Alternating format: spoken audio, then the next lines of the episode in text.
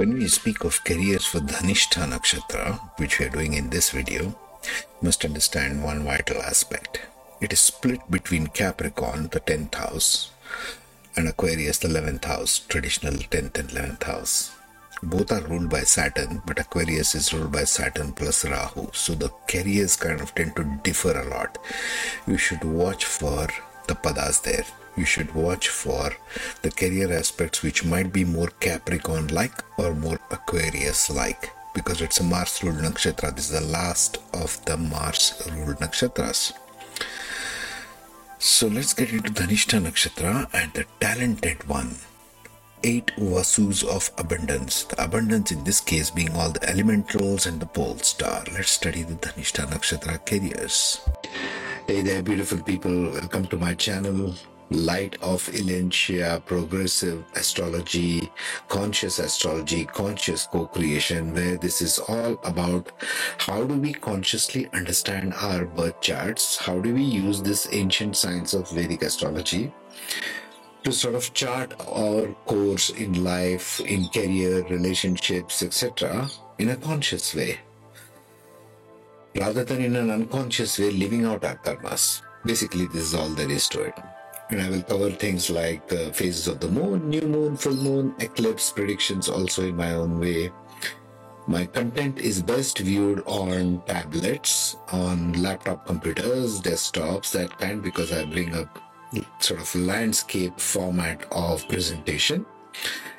Because it's best viewed as landscape on a big screen so that you can take screenshots and use it as a study material. This is more like a study astrology exploration, open exploration. Okay. If you like my content, please consider donation on the link below. It'll help me encourage me to make more for you, better products for you, and it'll help me maintain my little channel on the web. Yeah. All the content on this channel is available on these podcasts, which is listed below.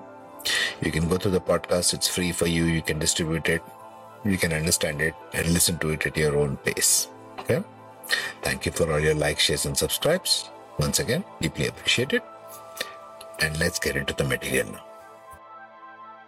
So, if you remember, these are the deities which are given in the introduction to the you know, D10 chart and how to read it in the first one, first video in the playlist. You can look it up. But just to recap, the deities are the archetypes of energies which a person will have which they bring to the profession in the D10 chart. Now, mind you, these deities or these archetypes are only meant for D10 chart, not so much for D1 chart. Okay, forget the natal chart for the time being. Only Dashamsha, the 10th divisional chart.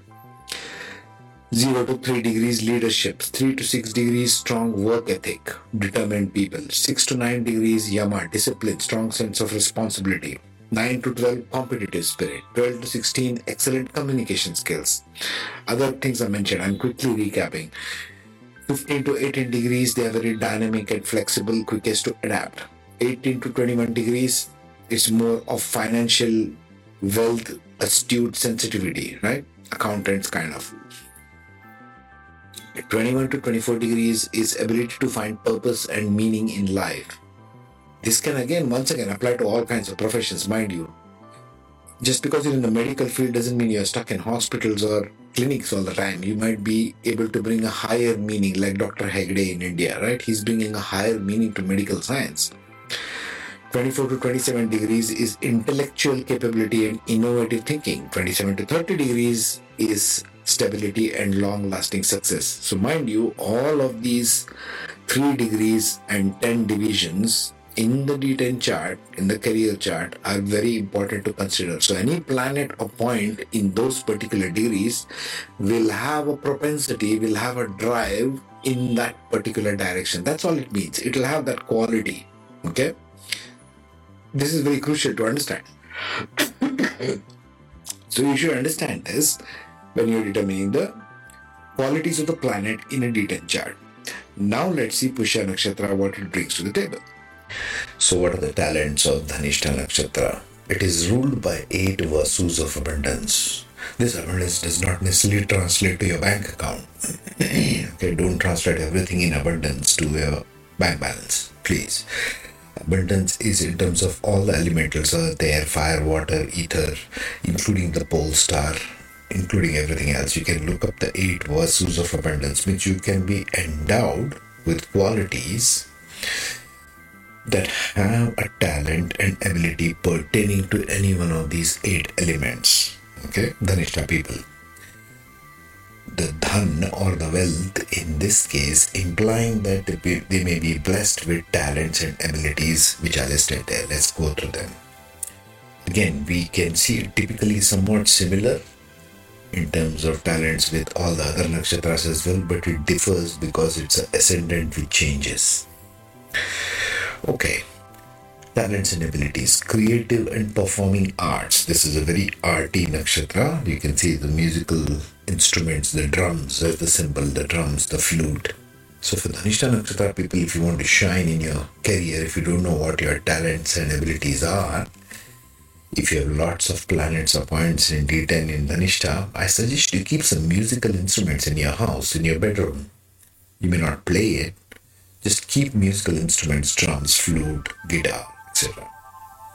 Creative and performing arts. They may excel in the creative and performing arts. They may thrive as musicians, singers, actors, dancers, writers, designers, or in roles that involve artistic and creative self expression. Second, technology and innovation. They may excel in technological fields. How is that? We think of technology as creative, did we? They are the most creative. Look at all this YouTube business. They may thrive as engineers, programmers, software developers, IT professionals. Think of Aquarius here, okay saturn plus rahu they are very good engineers software engineers roles that involve leveraging technology for advancement and problem solving leadership and management that's another area of their specialty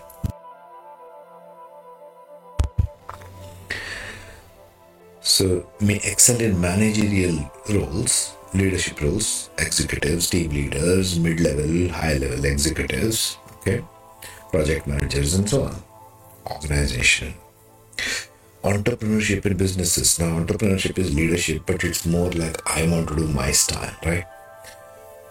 Business ventures. They may thrive as business owners, entrepreneurs, consultants, or in roles that involve strategic planning and business development and financial management. We shall see how this plays out in the ascendant.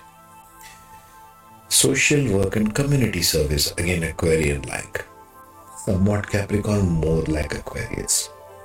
May excel in social work, community service professions. They may thrive as social workers, activists, non profit organization leaders, volunteers, or in roles that involve addressing social issues. That's one. Last is research and analysis. This is the one who loves to dig deep the scientists, the researchers, the analysts, data scientists, and so on. But because this falls in two zodiac signs, Capricorn and the Aquarius, we shall analyze for both simultaneously. Okay? So let's get into the ascendants and see one by one as Dhanishta falls in different houses what it involves. For the Aries ascendant, it falls in the 10th and the 11th house. You can see their arrows are marked. So, ascendant, let's go by ascendant again. Ashwini, Bharani, and Kritika. For Ashwini, it will be more like in the 10th house. If the planets are in 10th house in Dhanishta, it may be more like leadership and management. If it's in 11th house, it may be more like creative and performing arts. You do the math there. If the ascendant is in Bharani, it might be entrepreneurship and business in the 10th house, and in the 11th house, it might be something like technology and innovation. Kritika, social and community service in the 11th house, and technology, uh, sorry, leadership and management in the 10th house. You can begin to observe how creative this nakshatra is. For the Taurus ascendant, it falls between 10th house and 9th house as marked there. Let us see the ascendants. Kritika, Rohini, and Mrigashira. So, Kritika will be more like management in the 10th house, like we saw. And it'll be more like financial management, financial management, banking roles, that kind of a thing in the ninth. For Rohini, it'll be definitely business and leadership in both the houses, 10th house and the ninth house. More like financial management. Rohini is very business like. It can be even entrepreneurship and business quality. For Mrigashira Nakshatra is a teacher, so it can be technology and innovation in the 10th house. And in the ninth house, it may be more of research and analysis, like research scientist, so to speak, that kind of a role. That might be more there. Forte. For the Gemini ascendant, Dhanishta falls between 9th house and 8th house. 8th house is more research and analysis kind, and 9th house is more like management, financial management, teaching, that kind of an area. Let's see the ascendants. Mrigashira will be more like teaching, social work and community service, not exactly. Technology and innovation, yes, Mrigashira can be good engineers. Ardra can be good engineers again in the eighth house. Research engineers, background, software engineers, hidden stuff. Ardra and Mrigashira will be good at that. Punarvas will be good in financial management, right? Management and entrepreneurship business, but specifically in the area of finance. For the Cancer ascendant, Dhanishta falls between 7th house and 8th house. Let's see the ascendants. Punarvasu Nakshatra, more business partnership like if it is in the 7th house. 8th house, more like financial investigation or forensics, if there is such a thing real estate and giant assets also comes to mind because eighth house is a house of giant assets management of giant assets. For pushya it's a teacher. So technology and innovation teacher of music creative and performing arts if it's in the seventh house. If it's in the eighth house pushya will become more of research and analysis. Even punarvasu but more ashlesha. Last is ashlesha research and analysis. Ashlesha loves to dig deep into different subjects.